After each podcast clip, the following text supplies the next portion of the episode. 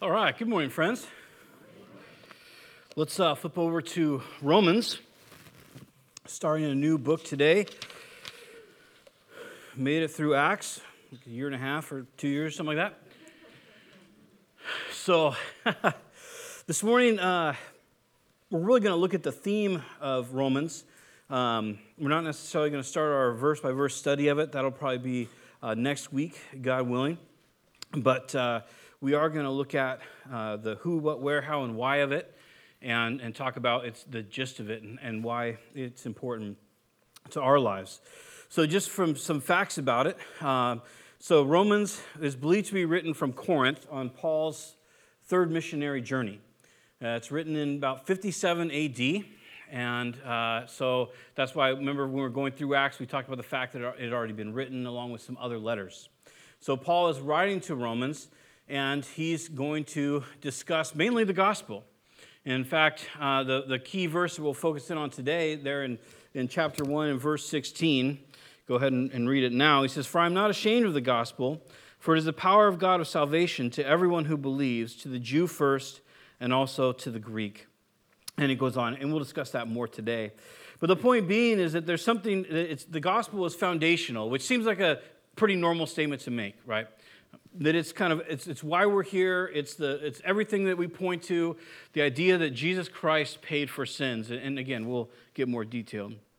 And so Paul is writing to the Romans, and there's three major reasons why he's writing to the Romans. The first one is he says, I want to come and I want to visit. I want to visit you. He's never been there before. Uh, there's obviously believers there. In the end of the book, he says uh, there's, I think, 26 names through the whole book that Paul uh, sends greetings to or some sort of message to. And so Paul's writing to them, and, and in the end of the book, he says to greet Priscilla and Aquila. Now remember, they had traveled with Paul at some point. He, the last we read of them in Acts is they are in Ephesus, but they originally lived in Rome. Remember, they were they're Jews and they were excommunicated or they were booted uh, by uh, Caesar uh, when there was a ban on Jews in Rome. So they leave and then they end up meeting up with Paul. He takes them on a journey and he drops them off there in Ephesus. But now, when, at this point, evidently they've made their way back to, uh, to Rome, to Italy. And so he sends a greeting to them. We also know that he greets Phoebe. Phoebe is the woman that carries the letter for him, and, and she goes to Rome, so she takes it to them. So there's both, uh, there's clearly churches that are in Rome, uh, that are, there's believers that are gathering together. And so he's writing to them, saying, I, I care about you, I pray for you, and I want to come visit you. And he says there, and we didn't read it, but in verse 15, he says, I, I want to go there. I long to preach the gospel to you. I want you to know what the gospel is. And, and really, that's what Romans is, and, and kind of the why and the what of Romans. It's a letter that breaks down from every side from every idea. He even brings up objections and he addresses those objections. And it's a letter to say, this is exactly how the gospel works, what the gospel does, and what we can expect the gospel to do in our lives. And that's, it, that's a very important thing. Knowing why we, know, we believe what we believe, knowing why or what we understand from the scriptures is very important. It, it, guides us. It's, it's not just to, to know the Bible says something, but to know why it says it. Now, I'm not portraying that we can know the why or the what of everything in the scripture. I, I don't think we can. Uh, one of the things that still baffles me is 1 Corinthians 15 when Paul says, If there's no resurrection from the dead, then why is there baptism for the dead? And you're like, There is? I don't remember that ever. So you're like, why does he talk about that? So you can go home and wonder about that all you want. But the, the but the, the, point being is that in, in this case, with the foundational reality of how a person gets saved, what happens there, that's why Paul is writing. This last week, my family and I were, were camping up at Taidnapam. It's off Highway 12 there in Washington. And um, I thought, it's a long story. I thought I was getting an ear infection because I have them from time to time. And so I went to the clinic there, which, by the way, in Mossyrock, it's incredibly cheap. It was amazing. But I went to the clinic in Mossyrock. So if you want to drive two and a half hours, you can go there too. Um, and, and I went to the doc and he checked my ear, all that kind of stuff. But uh, when I was coming out and I was paying and so forth, I was talking to the lady there and, and I asked her, I said, Oh, did, you, did you grow up here? And she said, Yeah, you know, I lived, lived here my whole life. And I said, Well, you know, did you like just making conversation? I like to find out about areas and stuff when I go there. And I think Mossyrock's like 400, 500 people, and Morton is like 1,100 people or something like that. So those small towns. And I, and I said, Oh, so you grew up? Oh, yeah, I grew up here. And, and I said, Well, did you like it? What did you think about growing up here? And she goes, Well, you know, was a, she was a Hispanic lady. And she said, You know, I, my, my family is very religious and, and very conservative, so I didn't really fit in with uh, many of the other Hispanics, but I didn't fit in with the, the white kids either. And I, I, just felt kind of, I didn't know where I belonged here. And I go, well, that's interesting, you know. So how did you overcome that? Or what did you, what did you do to, to change that? She goes, well, you know, I try to get involved in different things and whatnot. And I go, okay. And I said, well, I go, if I don't, if you don't mind me asking, you know, what, uh, what religion is your family? And, and how did that play in uh, to your upbringing? And she said, well, we're Catholic. And, and I said, oh, I go, do you, do you believe it? And she goes, well, you know, I don't, I don't practice it as much as I used to. Um, but I, I, I, definitely believe it still. I don't, I don't think I'm going to let that part of my life go. And I go, okay, right on. I said, well, um, I go, so, here's the thing just a pro tip. You never tell people you're a pastor, right? Because one of two things typically happens either you're instantly elevated or instantly despised. And neither one of those things are good, right? So, so I just say, I go, oh, okay. I go, well, you know, um, I, have read a little bit from the Dalai Lama, and I've read a little bit from the Quran, and I've read a little bit from the Bible. And so, um, you know, they kind of each, there seems to be some interesting things in the Gospels that that Jesus said about himself. And she goes, uh huh. And I said, uh, I go, I go, so what you're telling me is, that, do you believe then that because Jesus, evidently God's son, came and died, that somehow you get forgiveness through that? And she goes, yeah, I believe that. And I go, and you believe that he rose from the dead? She goes, yeah, absolutely, I believe that. And I go, okay, that's cool. I go, uh, well, let me ask you this. Why does some dude who claims to be God dying for you forgive your sins. Doesn't that seem a little weird? That, that he should, why, why would that matter? And she goes, I don't know. She goes, You know, I used to be up on my catechism, but it's been years and I haven't really. She goes, I don't know. I don't, I don't know what that matters. And here's the key the key isn't to make, to make a point that there's ignorant people out there. The key is this that she has a belief that Jesus Christ died and rose again from the dead, and through that she's forgiven of her sin through the shedding of blood which is a foundational salvation belief, right? But she doesn't know why it happens. And it's not, I don't think it should surprise us that when we don't know why, that we start to say, you know, I'm just not really into my religion anymore. In her case, she's just saying, like, I don't really follow Catholicism. She probably doesn't go to a priest. I'm just, I don't know what, what she does and doesn't do. But she did allude to doing some partying and stuff like that. And she just, you know, she's like, I just, I just don't adhere strictly to it, but, you know, I just, I'm not going to give it up. I, I know it's true. And this is an interesting thing because when we don't know why we believe what we believe, it can lead us to some places where we get complacent or we just are like, ah, I, it's like a good luck charm almost. Like we go, yeah, I think it's true, but it doesn't help me today. How do I work through this today? And so, what Romans does for us, with the, with the book of Romans, the letter to the Romans, what it does for us, is it tells us exactly what Jesus did. It tells us exactly why it works. It tells us exactly how to appropriate it or adopt it or bring it into our lives, and then exactly what it should look like when we're doing that. Does that make sense? And so when we understand, and it's interesting because he even says, I'm not ashamed of the gospel. Now, see, shame over the gospel, again, it's a symptom. If I'm ashamed of the gospel, what it means is, because how does shame work? I don't really trust in it. Because shame is based on something that we think is a negative, right? So if I experience shame about something, if I experience shame about something I've done in my life, or shame about my body, or shame about uh, you know who I am, if I experience shame, what I'm saying is, or what I'm feeling is, I feel like there's something inadequate in me that others might despise, and I and I feel awkward or bad about it, right? And we can feel shame about all sorts of things. We can feel shame about our level of intelligence. We can feel shame. It just it doesn't even it doesn't even matter. We can feel shame about all sorts of things. And typically, what it is, it's that it's this acknowledgement that there's something lacking, and I'm embarrassed by it when we feel shame for ourselves. So if I'm feeling shame about the gospel, that's not the ultimate sin. It's not the unforgivable sin. It's a testimony, it's a, it's a side effect. It's something inside of me telling me I truly don't embrace and understand what the gospel is. And so I feel shame, I'm embarrassed by it. Just like if we had, and I know this is a common one, but if you have the cure for someone's ailment, you don't feel shame about that, do you? You don't, you don't, you don't come up and, and say, hey, you know what? Uh, I see that you have a snake bite and that you're, it's turning black and it's necrotic and it's going to work your way up your leg and you're going to, you know, uh, it's going to paralyze your larynx and you're going to asphyxiate, asphyxiate and, I, I'm cool with that. But I, I don't really want to show you this. No, you're like, hey, you need to, you need to take this. It's going to taste terrible or it's going to be an injection or whatever it is when we find something that works, whether it's a pizza place we like or something that we've purchased or whatever it is, we shamelessly advertise it, don't we? It's, it's why pyramid schemes work, right? Because we come along and we're like, look, uh, there's this product. I want to sell you this product, and you can sell other people this product. And you go, wow, this is a great product. I'm going to sell this to other people too, regardless of what it is. So when we're dealing with and working through what the gospel is, it's important because it will dictate really the course of our life, what we esteem the gospel to be. If the gospel is just this tenet of faith, and I'm not trying to mock or put anybody down, but if the gospel comes in my, becomes in my life a tenet of faith, or something that I kind of knew one time, or something that I kind of I go to church and we kind of fellowship and I drink my coffee and I go my way, then that will be the end of my life as far as my spiritual life, and interacting with God and in the kingdom.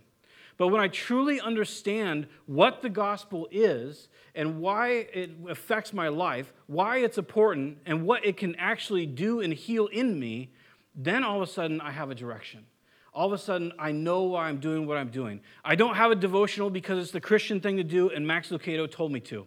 I have a devotional because I know that interfacing with the God of the universe will change my eternal soul, and now I know why it works.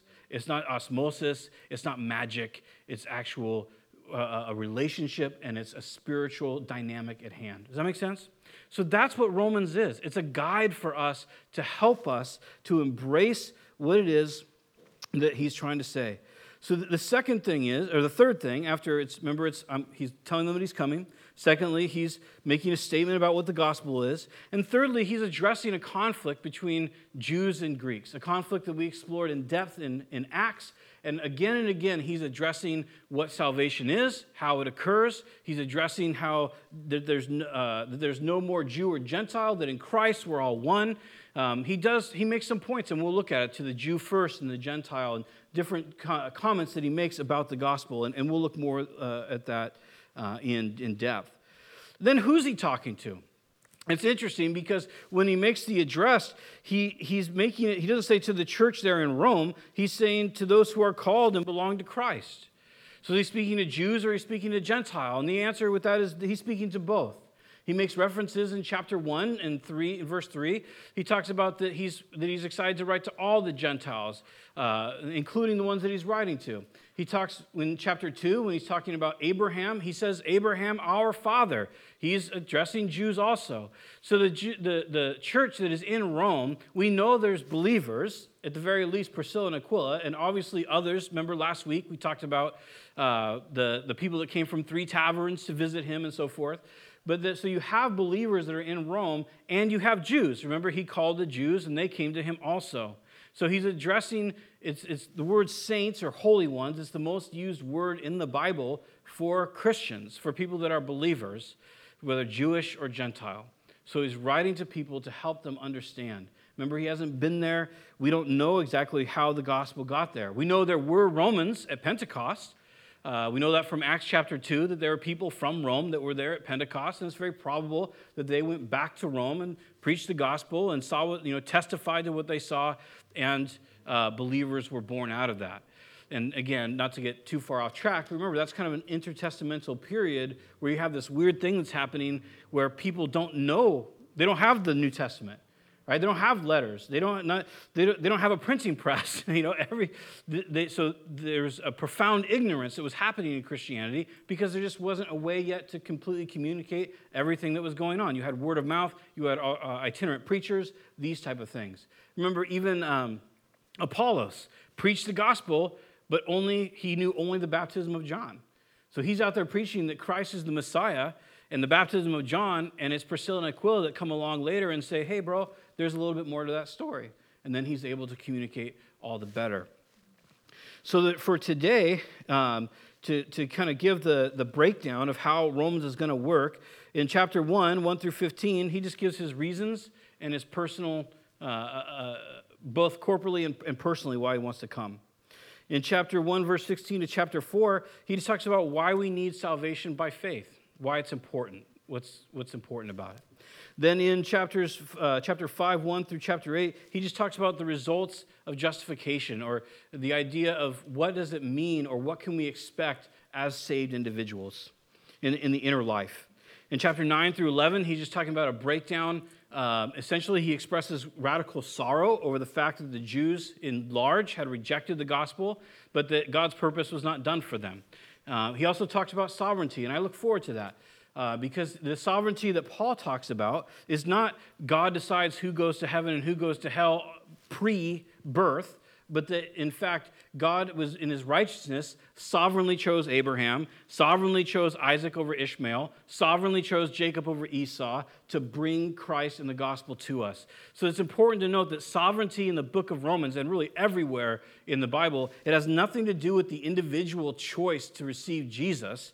We can talk about more, more about that later. It has to do with God sovereignly choosing people that he used to bring Christ and the gospel to us. Does that make sense? Just like you might say in, in, in, in your life, God called me to go here, God called me to go there. God made a sovereign choice. He's not unjust for choosing you to go do something, right? You wouldn't say, Oh, you're so unjust, God, for choosing me to do this. Or you're so unjust for choosing that guy. That's the sovereignty that the scripture talks about in bulk, not individual decision. Uh, the idea of, of Calvinistic point of view of saying that, that God chooses before birth whether a person will be saved or not saved, and they have no choice in the matter. That's not what Romans talks about. And then lastly, in chapter 12 through 16, we get these very pointed, very um, uh, educational, light giving, encouraging, practical uh, working out of our salvation and working out of how it will come out of our lives as we yield and we believe Christ. Now, back to the, the verses here at hand in verse uh, Romans 1, verse 16, which I would say is the theme verse uh, to, the, to the whole book. For I'm not ashamed of the gospel, for it is the power of God to salvation to everyone who believes, to the Jew first and also to the Greek. For in it the righteousness of God is revealed from faith for faith, as it is written, the righteous shall live by faith. Now, what he's going to go through and combat in a lot of this is, is how a person gets saved what it means and what it means to be saved.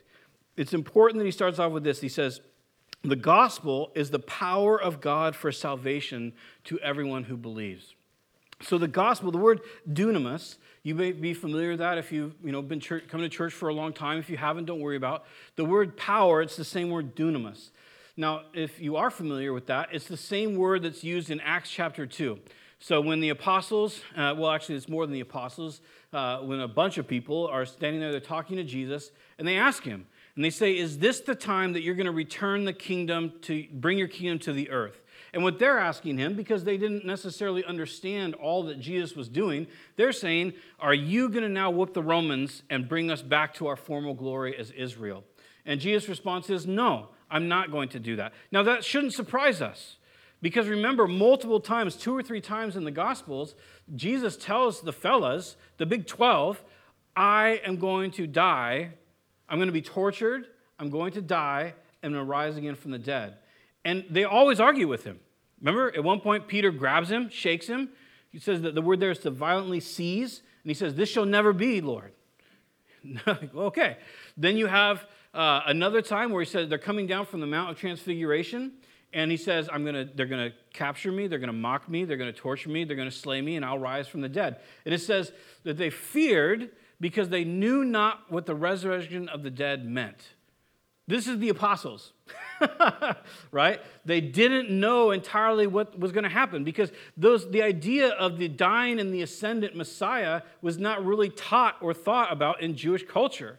It was more the dominant Messiah. The Messiah is going to come back. He's going to whoop the Romans. That Israel will come to their proper place. That they'll be justified. And that shouldn't surprise us. If you, there's a great book back there that we, in our little bookshelf thing we're trying to start, written by Craig Blomberg, and it's Jesus and the Gospels. And one of the things that Blomberg does in the beginning of that, you can read it for yourself, it's very interesting, is he goes through, and the first part of that book is all about what was going on in Jesus' day. What was the culture like? What were the traditions like? What were the teachings like? What was Judaism like? What were the rabbis like?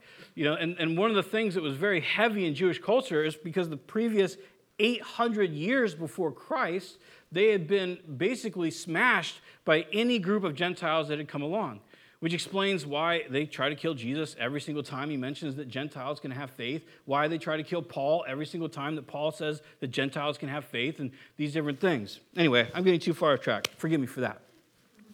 But you have, back to the, the thing. So you have this, this thing that they didn't necessarily understand all that Jesus came to do. So when they ask him in in, uh, uh, in Acts 2, hey, is this when you return the kingdom? They're just going based on tradition that they had always had and always been taught as Jews that Jesus would accomplish. So he says, no, but instead I want you to wait here for me, and at the right time, my Father will send his Holy Spirit. I'm paraphrasing right now. That my Father will send the Spirit, and the Spirit will come upon you, and he'll be in you. And when that happens, you'll receive power, dunamis, the same word we have here, to be my witnesses. Not to witness, although that may be true, but to be something. You'll receive power to be something that you weren't before. You'll receive power not just to, to have and accomplish a task, although that might be a byproduct, but to actually have identity, to be something that, for my, my, my Father's kingdom. So now we fast forward to here in Romans, and he's saying, look, it's the dunamis, the dynamic. It's where we get our word dynamite. It's the, it's the, uh, the power and the way the, the, that God gave to bring righteousness. That's why it's the only way. It's the only way because it's the way that God designed and empowered for humanity to be right with Him. So when we look at something like this and we consider these things, why is it so important to remember that? Because it, one, he's coming away from a whole the old covenant, and we're moving from the old covenant into a new covenant. Number two, for us, because we're crazy and we can have all sorts of weird thoughts of how we're right with God, right? I mean, you, you can go to major denominations today that will say, and I'm not trying to put anybody down, I'm just making examples. Major denominations that are alive and well and on our peninsula and the whole nine yards that will say, if you haven't spoken in tongues, you are not saved. There's major denominations that say that. Major denominations that say, if you don't use the King James Bible, you, have, you don't have the original, you're not saved. Lots of ones that say, if you haven't been baptized, you're not saved. So all of a sudden, in our modern times, just like in their times, there all these things come along and they say righteousness doesn't just come by faith or by the gospel, it comes by works. It comes by doing. And so with the, with the tongues, it's just, they say it's the only way that the Holy Spirit could truly say, could truly show that you're saved which is odd because you're like, that's weird. We even sang a song about it this morning. Jesus said, Herein shall all men know you're my disciples, if you speak in tongues. No, if you love each other. That's how people know, if you love each other. So with the, with the King James, it's, it's based on this idea that somehow uh, when William Tyndale yelled, Open the eyes of the king as he was being burnt to death, and 70 years later, or 100 years later, whatever it is, that, that King James decided to, to authorize 72 scholars or 70 scholars to begin the translation. They say, see, that was, that was when, when it says that the, that the new would come, that's speaking of the King James Bible, and so therefore you have to have that Bible. And so and you, and you ask him, like, well, that's really weird because all these other translations are translated off the same 5,700 scraps of the Bible that we have, both old and new, relatively speaking. And so all of a sudden, I've never seen a unicorn. Have you seen a unicorn? It's in the King James Bible because they didn't necessarily translate some of the words for oxen correctly. So it's, it's one of those things where somebody had a passion for accuracy, and they let that passion for accuracy and a misinterpretation of the scripture give a, give a, uh, a condition by which a person must be saved. So when we start breaking all these ideas and these things down, what we start to realize that the importance of this simple idea that the dynamic by which a person can be made right with God is purely based on what Jesus did. See, when Jesus went to the cross, this is the gospel, right? Nice and simple, but we'll never, I think, fully get it. When Jesus goes to the cross, when he takes on, the, the Bible says that he took on the likeness of sinful flesh for us, that God took on the likeness of sinful flesh. John, in his letter, tells us that if anybody says that he did not come in flesh, he is accursed. That it's a rejection of who Jesus is. That God came in flesh and he dwelt amongst human beings. He was born and he had parents and he hung out at the temple and then got lost. I'm not saying he was lost, but his parents lost him. They come and pick him up when he's 12. And then he, he knows, it seems to be that Joseph probably died, his, father, his, his earthly stepfather, because he's never mentioned again in the Gospels. And for example, when, when Jesus tells John from the cross, look after Mary, if Joseph was alive, that would have been like a cultural radical slight. That would have been essentially slapping Joseph across the face, saying, You're an unworthy father. It, would, it's unthinkable. So the idea that Joseph is still alive is, at this point is he, he died. He knew what it was to lose a stepfather that loved him and cared for him, that kept his mother after his mother came to him and said, Don't worry, I'm pregnant, but it's miraculous. I mean, that's an, on, that's an incredible guy right there. That was, you know. So then he knew what it was to be hurt, he knew what it was to be rejected, he knew what it was to be doubted. He knew everything about the human experience. And when he goes to Calvary, he completes thousands of years of prophecy and type and shadow. So, what the Bible tells us, when he shed his blood, if you recall back to what John the Baptist said Behold, the Lamb of God who takes away the sin of the world. When he shed his blood, he fulfilled every sacrifice and what every sacrifice pointed to in the Old Covenant whether it was a sin offering, right? A sin offering was an offering that you brought if you acknowledge sin in your life. That I did this thing and now I'm coming to Christ, and, or I'm, excuse me, I'm coming to the priest, I'm coming to God. By faith, coming to God, bringing the sacrifice. Then, from there, it could have been the burnt offering, where a burnt offering, you never had to bring a burnt offering your whole life. It was just simply to say, I love God. He's been good to me. And so you brought a whole burnt offering, it was consumed. All those offerings in the tabernacle and the feast, they all point in some way to who Jesus is, even down to the, the Ark of the Covenant. The Ark of the Covenant was acacia wood. It's a wood that was used uh, for many, for a long time by Greeks. You can read all the way back to like 800 um, uh, BC, where Greeks begin to use the sap out of acacia wood as a healing balm. Even, even farther back, there, there are nations that use acacia wood and use the sap out of it as a healing balm. So the Ark of the Covenant is, is wood on the inside, speaks of humanity, and it's gold on the outside, it speaks of divinity. You have the fact that, that God said it was, it was, the lid was called the mercy seat. And the, on Yom Kippur, the Day of Atonement, the high priest goes in with the blood of a red heifer and sprinkles it. And he said, God said, I will appear to you above the mercy seat. So we have our greater mercy seat in Christ. When he, when he shed his blood. So it just, it, you go down the line, and everything in the old covenant all pointed to Messiah coming and fulfilling that, and not just smearing or blotting over sin, but actually cleansing and forgiving sin. So then he rises from the dead. You know, if we were to be slain for our sin and we did not have Christ, we would stay dead because we deserve it. We would stay eternally destroyed. Whereas Christ could not be held. He was righteous. He is righteous. And so he rose from the dead by the power of God. And it's, it's not just some weird fairy tale. When you start looking at the prophecies that led up to Christ coming in, it's incredible. And so Paul says this we need to refocus, especially in a day and age where there's, there's Judaizers and there's people that are trying to obstruct the gospel, just like today, but maybe more so then. I don't know. I, I couldn't make a comparison. But there, in, in all the noise and all the other suggestions that come from inside, that come from outside, that Paul says this is the only power that can save a person, the only dynamic, the only dunamis. It is the gospel. There is no righteousness through law. There's no righteousness through good habits. There is only righteousness through the blood of Christ. Now, this is both scandalous and delightful, right? Because there's a part of us that the legalist kind of creeps out of all of us, and we go, I don't know about that. I don't know if I can really buy into that. That righteousness comes simply through the blood of Christ. You know, I, just for kicks, I wrote down 10 verses, and there's many, many, many more. But 10 verses in the scripture that talk about the fact that righteousness only comes by blood. And it's funny because I always tell the people in our class, our communications class, don't just spam out a bunch of verses because nobody will get it. So we're going to turn to them all. We're spamming nothing. First, if you don't mind, turn to Colossians chapter 1.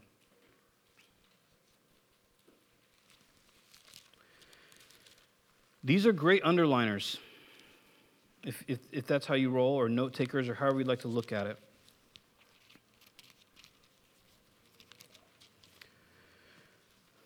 In Colossians chapter 1, it says this For in him, that is Christ, all the fullness of God was pleased to dwell, and through him to reconcile to himself all things, whether on earth or in heaven, making peace by the blood of his cross. See, you have peace with God today because of the blood of the cross. We have peace with God today, not because you came to church today, not if you had devotions today, not if you've refrained from the F word your whole life. You have peace with God because of Christ's blood and because he reconciled you to God at his death. Nothing we've done can reconcile us. Even the Old Testament, it was all by faith. How was Abraham? Abraham is pre law, there was no law. I mean, we, there was some sort of communication. We don't know what it was. But Abraham was esteemed righteous because he believed God. God said, I'm going to bless you and make a great nation. Abraham said, Sounds good. And, and God said, All right, I'm blessing you. You're right with me because you believe me.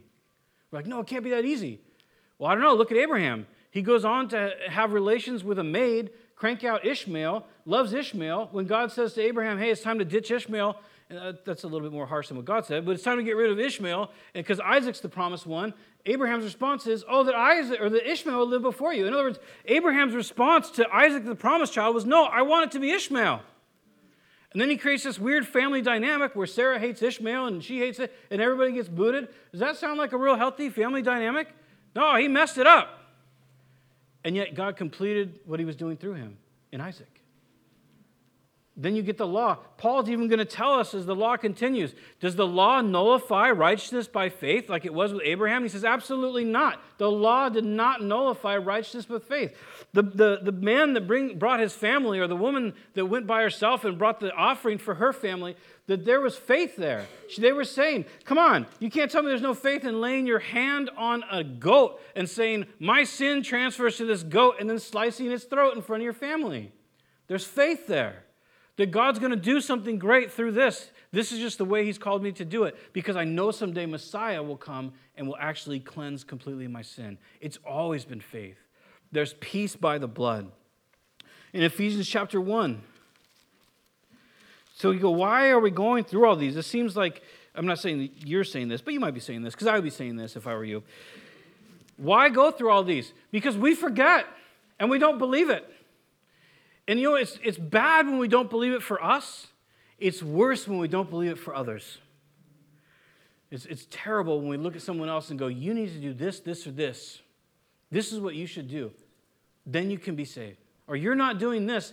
You saw this movie, and that makes you not saved. No, it probably just makes them unwise, if that. It doesn't make them not saved. Because salvation only comes through blood, peace only comes through blood.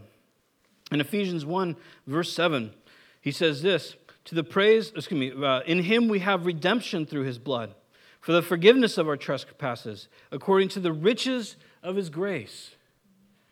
Riches of grace, lavished grace. We, our trespasses are forgiven through his blood. We have redemption, which is the Greek word to be to redeemed out of slavery, to be bought off a slave block and set free.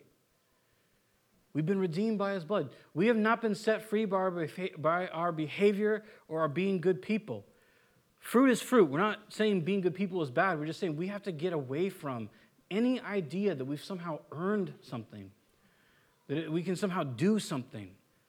Because if, if we garner favor with God because we do stuff, how much favor do we really have? Especially when we start thinking about our thought life. All the people made in his image we've despised.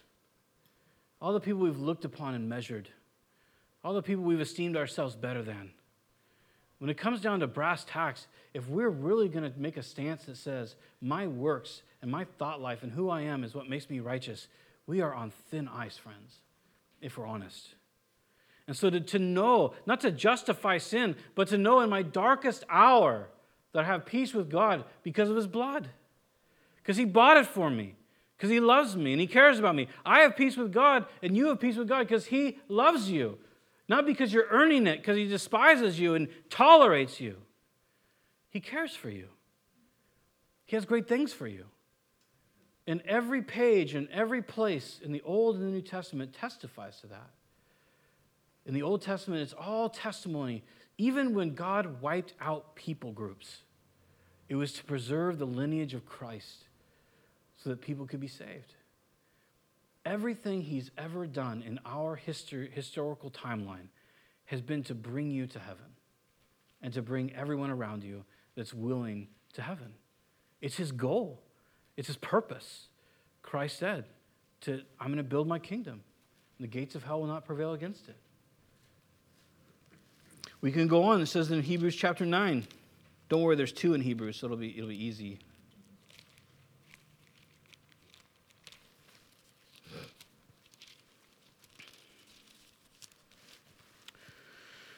In Hebrews chapter 9 and verse 14, it says, How much more, he's making a comparison to uh, Yom Kippur, how much more will the blood of Christ, who through the eternal Spirit offered himself without blemish to God, purify your conscience from dead works to serve the living God? In this case, he's making this point. He's saying, Look, Christ's blood purifies our conscience.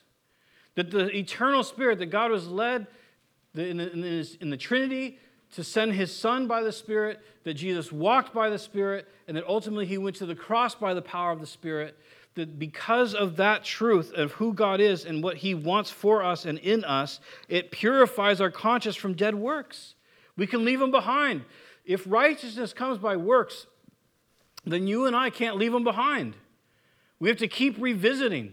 Like a kid, you ever have one of your kids break something and they actually showed remorse?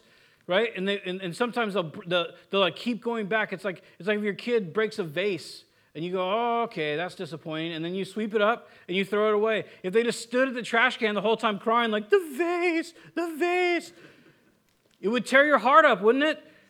Like, it's okay, it was a vase. Sure, it was Ming and worth a million. It's all right. If it's us, it was from IKEA, right? It was like $2.99. Like it doesn't matter. But you know, that's the thing. Like if your kid kept going back to the trash can and, his, and their, their conscience couldn't be cleansed, it would grieve you. You'd be like, just leave the I'll take the trash out. Just forget the vase. It doesn't matter. You made a mistake. You learned from it. We're moving on. The blood of Christ, it should cleanse our conscience. Not because we're like, ah, it didn't matter what I did, but because we go, God covered it. He took it away from me, what I did. This is why the gospel is the power of God. It's the dynamic. It's the only way a person can be saved because it's the only way to truly be righteous. It's by trusting in what God did and not what we did. It always has to be that. In chapter 10, right across the page there in verse 19, he says, Therefore, brothers, since we have confidence to enter the holy places by the blood of Jesus, by the new and the living way that he opened for us through the curtain that is through his flesh you see, in the Old Covenant, the, the high priest went in once a year on the Day of Atonement to, to, to, the, to the Ark of the Covenant. And in fact, uh, the lore teaches us, and by lore I mean historical writings from rabbis, it teaches us that they would actually tie a rope around the high priest's leg. And if they heard a thud after he went in there, they pulled him out. Because there were certain things that God said you can't sweat. Uh, I can't remember all the things that were, but the whole picture was the high priest was supposed to come in at rest and with confidence in the blood sprinkling upon the, the, the mercy seat. And so, in this, there's this comparison being made and saying that Christ, through his veil, his flesh, when it was torn open for us, that that made a new and a living way, a way through life, a way through. When you think of life, you think of probably vibrance and joy and you know these things that you see in like beer commercials or whatever, just going out and being free. The commercial's alive. This one's not. But here's the picture that we get to come into the Holy of Holies, that you can come into the presence of God, not because you're a good person, because you're not, and neither am I, But you get to come into the holiness and to be before the Lord because He loves you and Jesus paved the way for you through His blood. That you get to pray, that you get to sing to Him, that you get to cry out to Him, that you get to weep on His shoulder, not because we have done anything to earn that, but because of the gospel. It's that dynamic, it's that powerful that He purchased this way for us. It's both humbling and liberating at the same time. To think that, could someone really love me just the way that I am? Could someone really universally accept me for all of my faults and, and have me in their presence? Could someone who knows every single thing and every single thing I've thought and done still receive me? And it's yes. Because he did and he does through the blood of Christ. So when Paul is writing these things, he's saying, Look, I'm not ashamed of the gospel. It is the power of God to be saved. It's not some trite little assertion of, of uh, doctrine, it's the reality that we walk in. And when we embrace that, when we covet that, when we consider that, when we take our thoughts captive with that, when we reject you know, legalism, when we reject uh, Satan suggestions, when we reject this word, world's weirdness, our mind's weirdness, our heart's weirdness, and we stick to the black and white, we stick to the scripture, all of a sudden there is freedom there. And there is peace there. Because the scripture tells us there's mercy and there's kindness. He says there, I won't go to them all, but in Hebrews 13, we're told in verse 12 that his blood makes us holy.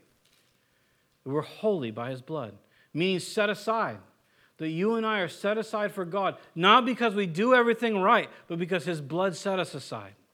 That when we received Christ as our Savior and His Holy Spirit sealed us, attached to us in our souls, that we're now set aside for the Lord. He goes on in Luke chapter 22, and we have the communion today. It says the new covenant was through his blood, that that came through blood. In Revelation chapter 1, verse 5, we've been freed from our sins because we're victorious, hardcore Christians. No, because of his blood.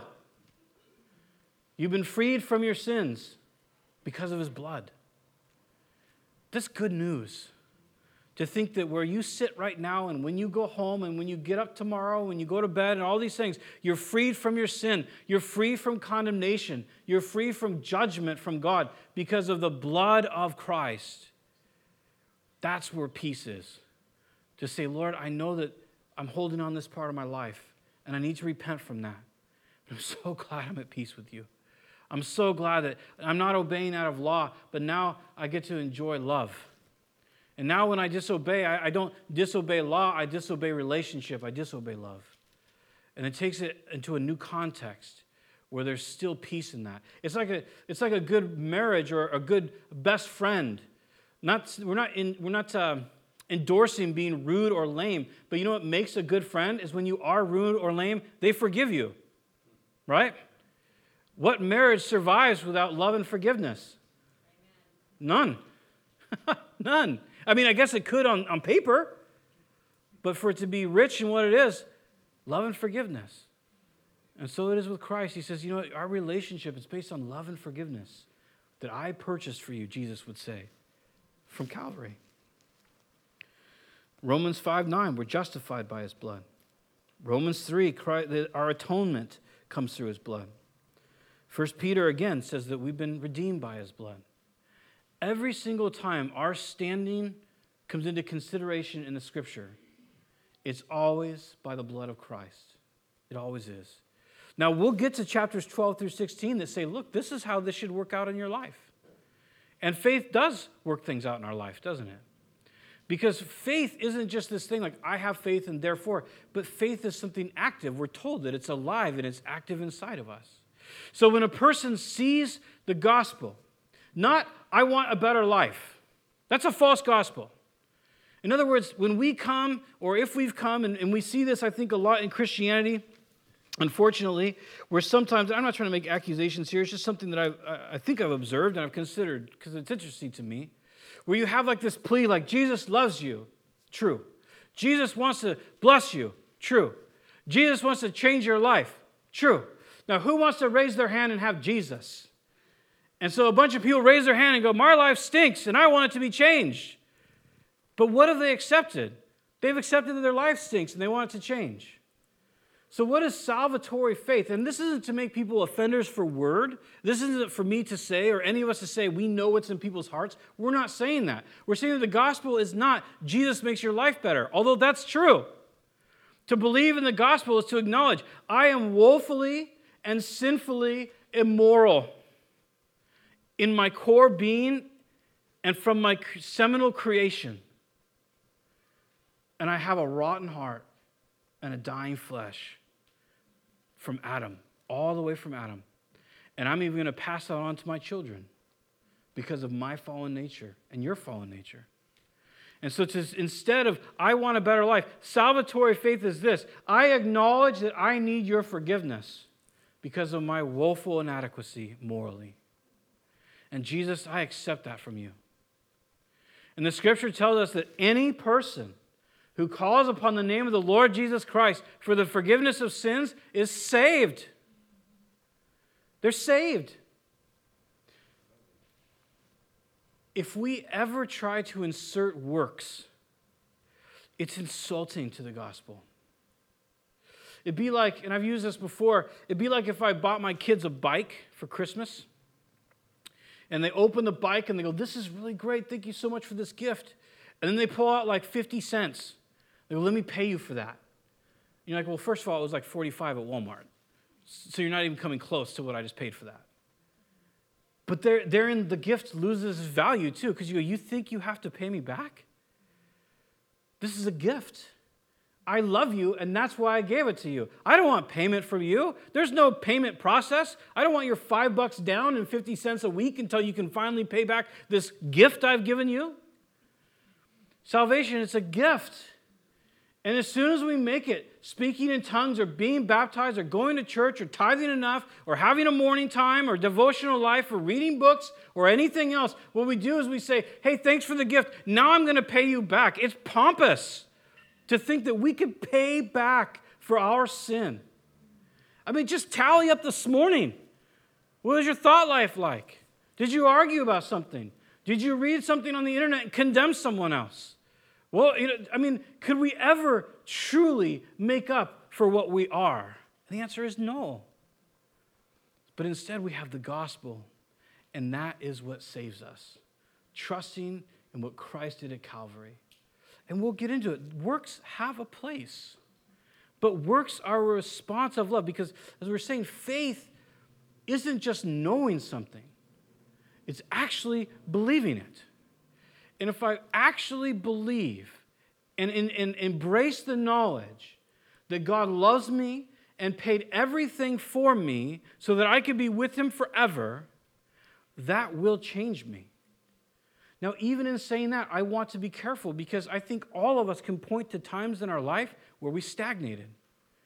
Or even just issues. Have you ever had this experience? I think, so I got saved when I was 16. I'm 45 now. And there's definitely been times throughout my life where I've realized, like, I've been walking with the Lord for 20 years and I never have seen that pride before. So was I never saved? Because I had sin? Have you ever experienced that when you realize after years, maybe decades of walking with Jesus, I never saw that bitterness in me before? I didn't realize that. And then you start to do like a lineage and you go, wow, I can think of times in my life where I said this and I thought this and I treated someone like this and I did that. That has been in my heart for decades. Were you not saved? Was the blood not enough? Did you not work that out of you? We're so jacked that if the blood of Christ wasn't a complete salvation, we could not be saved. We're told that our heart is wicked and it's deceptive. Have you ever deceived yourself about on any level?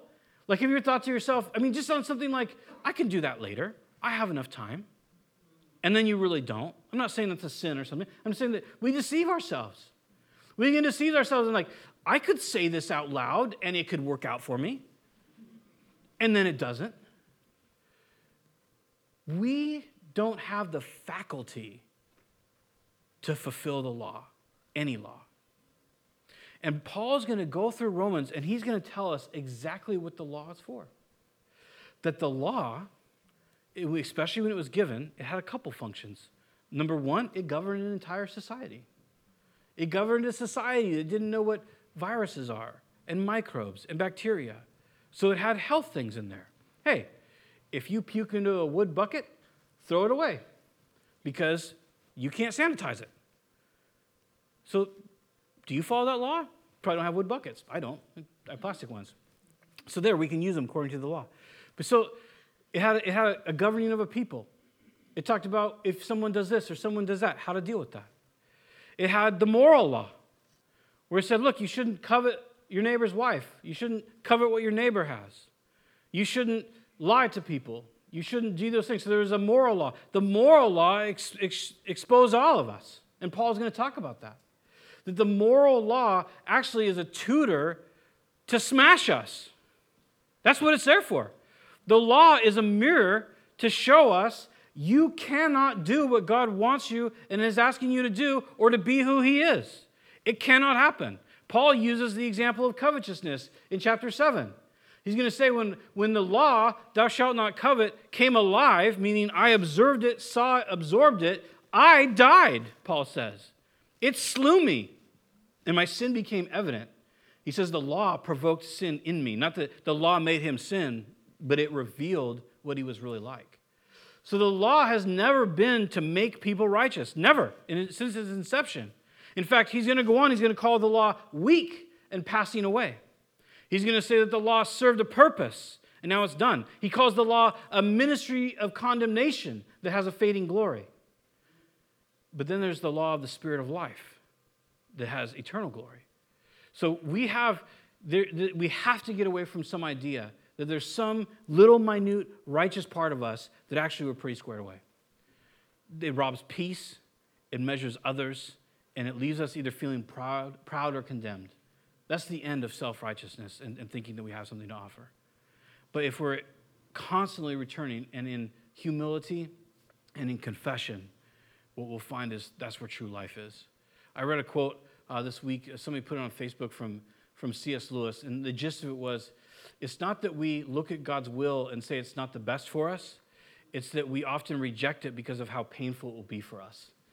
And I think it's really true. It's true in my life, where I look and I go, ah, sometimes I think, oh, maybe God's asking me to give this up. And I'm like, eh, that'd probably be the best, but frankly, I like sitting on my couch a lot. Whatever it might be. There's, there's those things where God's saying, hey, lay down that attitude, lay down those words, lay down that bitterness, lay down that anger, lay down that pride. And we go, that would cost me so much. It, what would happen to me if I really actually forgave that person? How could I let go of that? But they wronged me. Have you ever had that weird dilemma? They wronged me. It would be unjust if I forgave them. It would be, that would cost me so much because they wronged me. And yet Jesus comes along and he says, if you forgive that person, it's life to you. And I don't think any of us go, no, it wouldn't be. But I think we go, that'd be pain, too painful. It'd be too painful for me, for me to walk in that. But the reality is, righteousness through Christ, righteousness through his blood, and obedience by faith. And we'll talk about that next week because that's what he talks about his calling. That by faith, obeying and walking with him. So I hope this encourages you. I really do. Because this is the whole point of this book. Paul's saying, I want to lay out all these things for you so that in your darkest hour and when you're wondering what's going on, you can know that God loves you, that Christ paid the penalty for your sin, and that you are not condemned by him today as a believer in Jesus, regardless of what you've done and regardless of what you thought. And now you have, in a sense, the first day of the rest of your life to walk with him and to know him and to return to him and to grow and to walk in what God has for you. In Romans chapter 8, he's going to tell us we have a destiny. You know, I love, it always reminds me of Star Wars and Darth Vader and you know, it is your destiny, or the, the, the uh, emperor, whatever it might be. You know, it's Luke's destiny to bring balance back to the force, right? It's your destiny. It's the same idea. A destiny is something that happens outside of your control, right? Isn't it interesting that Paul tells believers? This is why I'm one of the reasons why I'm an eternal security guy. That Paul tells believers, it is your destiny to be conformed into the image of Christ. See, what you and I are deciding right now is how much of our destiny will be fulfilled now through yielding to Jesus, and how much of our destiny will be fulfilled when we go through that 1 Corinthians 3:10 fire. And, and, and, and all the things that we held on to are burnt away because they can't go into heaven. So if I was proud and angry my whole life, as a Christian, I'll stand before the Lord, and it says that that'll be burnt away. I'll lose that. I'll lose that portion of my identity. But I myself, in my purified state, will go into heaven. So there's, there's, it's nothing but good news today. There is no bad news in the gospel. There's no fine print. There's no what ifs. It's just that God loves you and He paid for your sin in Christ at the cross and He raised Him from the dead and He ever lives to make intercession for you. He created you to have fellowship and relationship with Him and, and to fulfill your, in a sense, every desire, true desire. We have sometimes our desires latch on to false uh, answers, but it fulfills our every true de- desire that we have, whether it be for dominion or it be for uh, friendship, you know, just the need to be loved, all those things to be satisfied in Christ through the cross, because it's the power of God to salvation. So we have some uh, communion here, and we'll uh, pray, and a couple of the brothers will come forward, and uh, just to somewhat keep in compliance, they'll hand you your communion, um, and uh, then you're welcome to go back to your seat and partake of it as you uh, see fit, and uh, our brother Dave will lead us in some worship. Father, thank you for the new covenant in your blood. Thank you for the bread um, that, is, that represents your body. Lord, we praise you so much for giving your body for us, and we praise you for uh, establishing a new covenant in your blood. Lord, thank you for the righteousness that comes through your blood. And as we partake of these things, would you, by your Holy Spirit, give us a sweet remembrance of you?